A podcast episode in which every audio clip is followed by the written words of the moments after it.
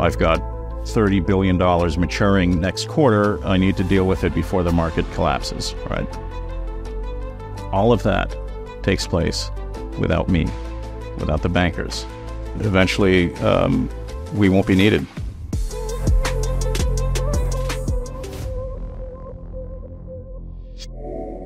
Thank you for joining me for another season of IC Your Trade. This year, the Securities and Exchange Commission in the U.S. approved Bitcoin ETFs, but that's, of course, something entirely different to the use case of cryptocurrencies as a mode of payment.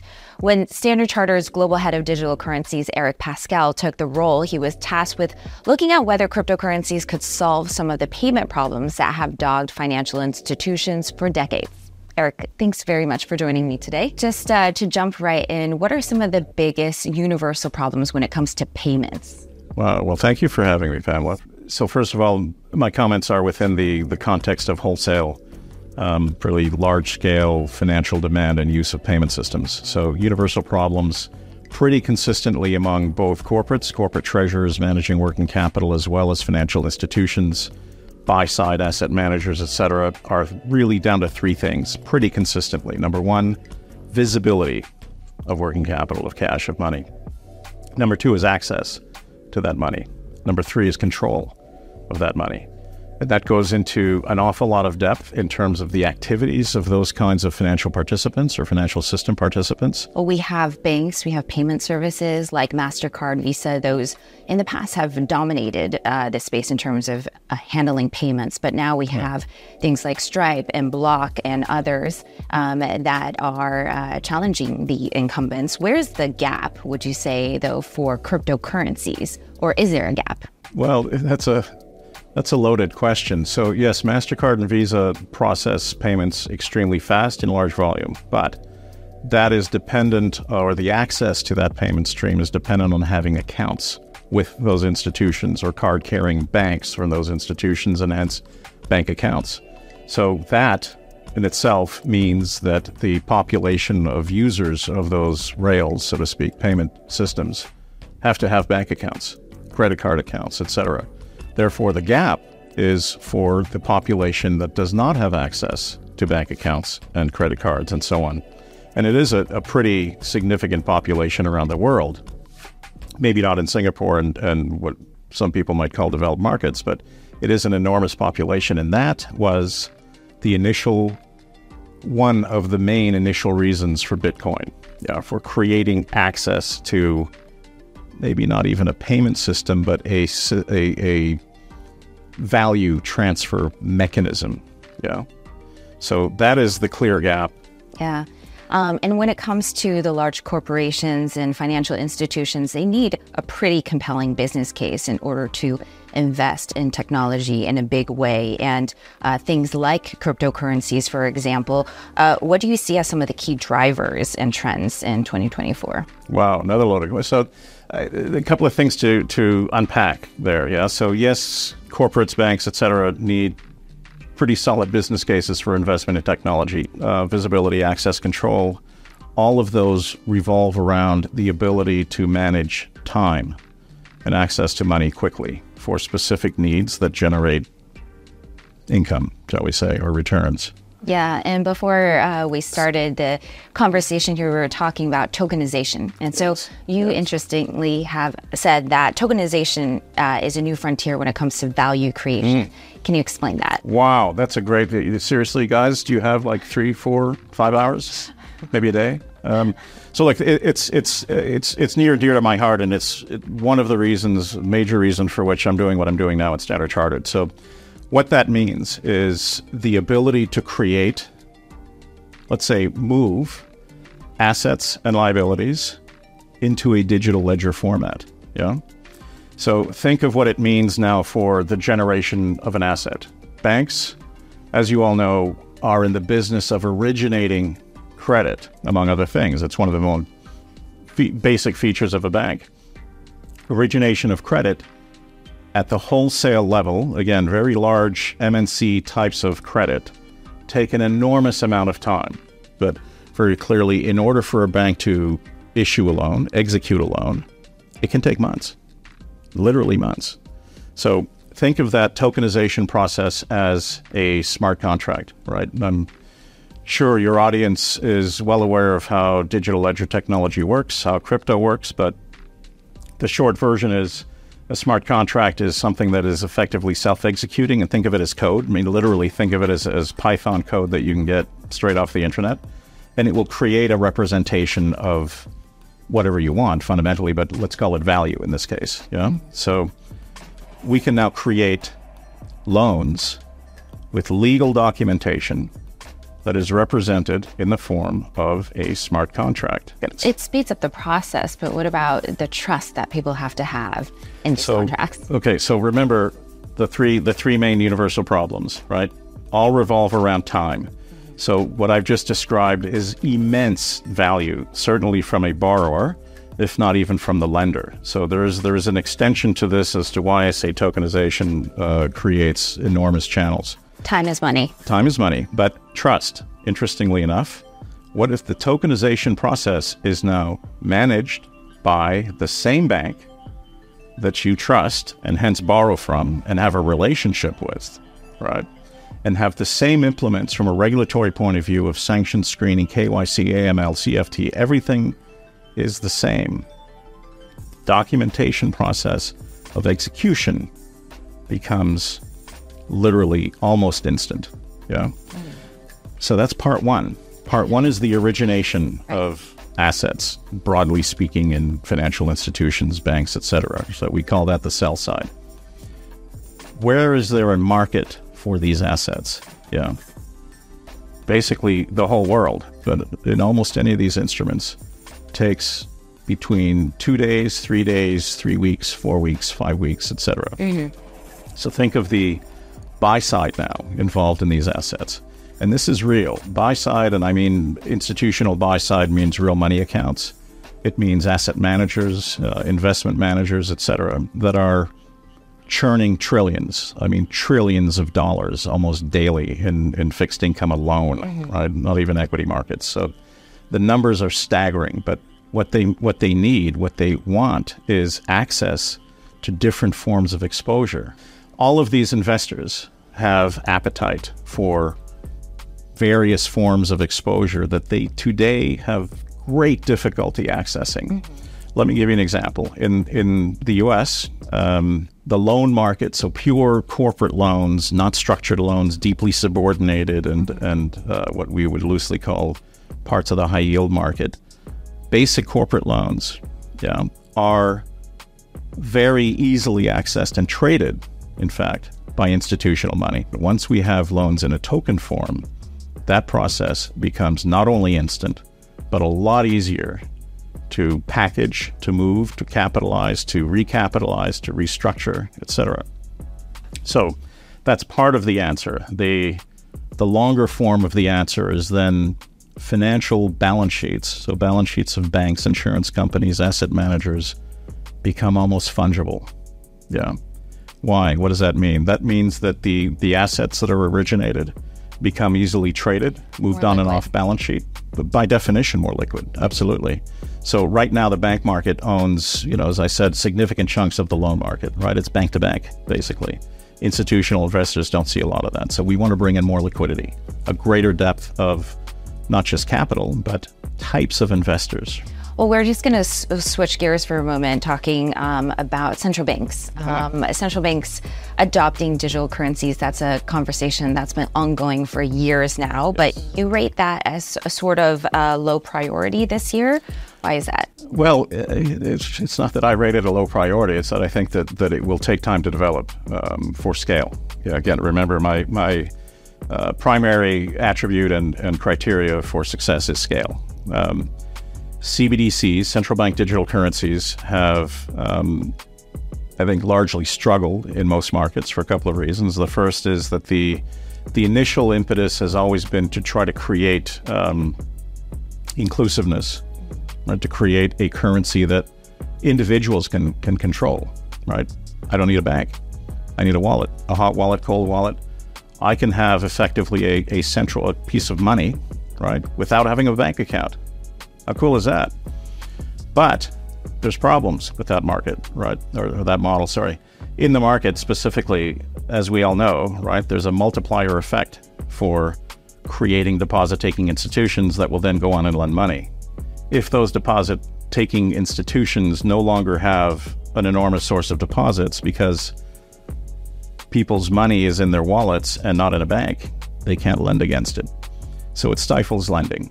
You're sending billions across the world to operate effectively, real time, let's not say instantly, but real time, and 24 7 there needs to be a clearing mechanism now so that my account with the Fed will reflect a debit or taking money out of my account with the Fed and moving my money to some other bank's account with the Fed. That's clearing. And that only happens when they're open. Yes. So that clearing mechanism can now become real time, mm-hmm. let's not say instant, and 24 7 if the central bank now gives me or your bank significant scale of that currency, US dollars on the blockchain issued by a central bank. And I, the model differs by central bank, but effectively think of reserves held in the central bank by commercial banks. Those reserves right now are in fiat form. Mm-hmm. If they move into a tokenized crypto form, let's call it the token, um, it's not BTC, but it's it's actual central bank M0 money. If it if that becomes tokenized, our clearing mechanism and movement of M1 M0 capital across all economies, all financial systems becomes real time, instant, 24 7. There's solutions. A lot of folks are working on that, and I think we'll get there pretty soon. In fact, the main um, let's call it elephant in the room in respect of moving US dollars across borders and borders that don't necessarily use US dollars for their, their national economic systems is FX. Mm-hmm. Yeah, foreign exchange. So nine, okay, maybe just south of nine trillion US dollars of this stuff trades every single day. Can you imagine that scale and liquidity, right? And it is, most cases, somewhat arbitrage free. So imagine how CBDCs are now going to move liquidity across borders. Commercial banks will have to be involved. And that is the jigsaw piece that no one has really worked out yet. And that's why it's going to be a longer term proposition. Well, plenty more to come from Eric a little later. This is IC Your Trade, brought to you by IC Markets, a leading high performance trading provider. Trade up to IC Markets. Now, let's check in with our resident economist, Alex Holmes from Oxford Economics. Thanks, Pamela. Yeah, well, after a decade in the making, here we are. We've got Bitcoin ETFs. So, to go back and explain, Bitcoin is still a slightly tricky prospect to buy directly, especially for those who are not tech savvy like myself. So, the thinking was that ETFs would make getting exposure to Bitcoin much easier and hence really broaden its appeal. And that's actually the sentiment that has been driving up the price of Bitcoin in the run up to these ETFs' launch. But while there was initially a lot of optimism, this seems to have evaporated pretty quickly. Most of the Bitcoin ETFs have been pretty lackluster in their first couple of weeks of trading, particularly the big name financial institutions. And instead of the launch of ETFs driving up the underlying price of Bitcoin, what's actually happened is there's been a bit of a correction. It's plain to see here in this next chart. In the days immediately after the ETFs began trading, the price of Bitcoin slumped by about 10%. So while we did see capital inflows of about a half a billion dollars into just the top three Bitcoin ETFs, almost at the same time, we saw the price of Bitcoin pull back from its recent highs. There's still definitely tangible volatility in this market. Thanks so much, Alex. Now, Eric, looking back at your career, uh, you've worked at some of the biggest financial institutions in the world, uh, mostly advising around risk. Uh, what do you see first with cryptocurrencies, risk or opportunity? I think I know the answer. yeah. Well, if you define cryptocurrencies as the you know the, the form of crypto used for generating representations, let's say representations of value like Bitcoin or uh, Solana, Algo, etc. Those those fundamentally are very difficult to assign a place in a in a global financial system. Yeah. For reasons of scale, for reasons of effectively the connectivity into the real economies, I think there is there is risk in the volatility, and that's really what makes cryptocurrencies difficult to apply to a payment system, even in the retail level. I mean, I I, I was very involved in in my heyday uh, in the crypto world of developing uh, crypto-based payment systems in places like Indonesia, which is a, a very densely populated part of the world. And interestingly enough, merchants didn't want this stuff. I mean, first of all, we had to tell them what it was and explain it and how it works and everything else. But then they looked at us and said, "Well, I don't want to get paid in something that changes 10% in value every day or every hour." Yeah, so there's there's some fundamental issues. So again, with a payment lens, wholesale banking, it's going to be a while. And and honestly, I, I kind of agree with uh, Agustín Carstens at the BIS and, and Ravi Menon at the MAS that, that I, I think increasingly there will be a dwindling role for cryptocurrencies in the global financial system, monetary system to be specific. So, a lot of people, when they think of cryptocurrencies, the word currency um, is a little misleading. Perhaps it's more similar to equities rather than currency. And um, if that is in fact the case, do you see growth in this market? Could it possibly rival the global equity markets? Wow. Um, short answer is no. Um, and and I think you know we we have evidence to that effect right now, right? Despite the hype and you know the front page of the papers that people read or or you know their their apps. Um, Bitcoin's done very well, and remember, just just in FX daily, nine trillion dollars. Are we even close to that in Web three? Are we even close to that in BTC, Bitcoin? No. If you add them all up together and their market cap, you get. I think last time I looked a few months, like no, three, a few weeks ago, it was like 1.3 trillion, um, which is you know huge, right? When you think about it in terms of the equity markets, as you've just asked equities alone, alone as an asset class, it's over a trillion. Well over 100 trillion. Well over 100 trillion. Yeah.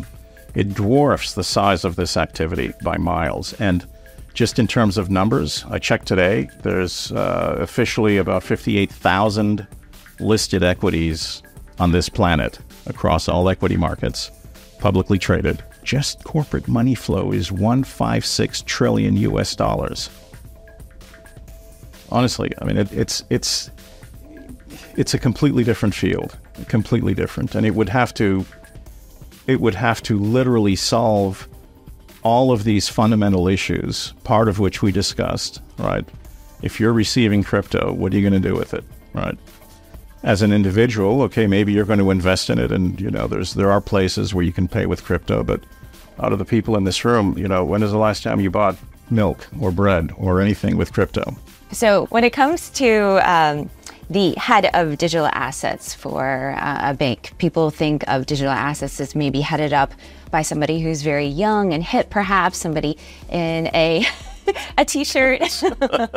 And trainers um, granted you're not wearing stocks for those who can't see for our viewers who are listening.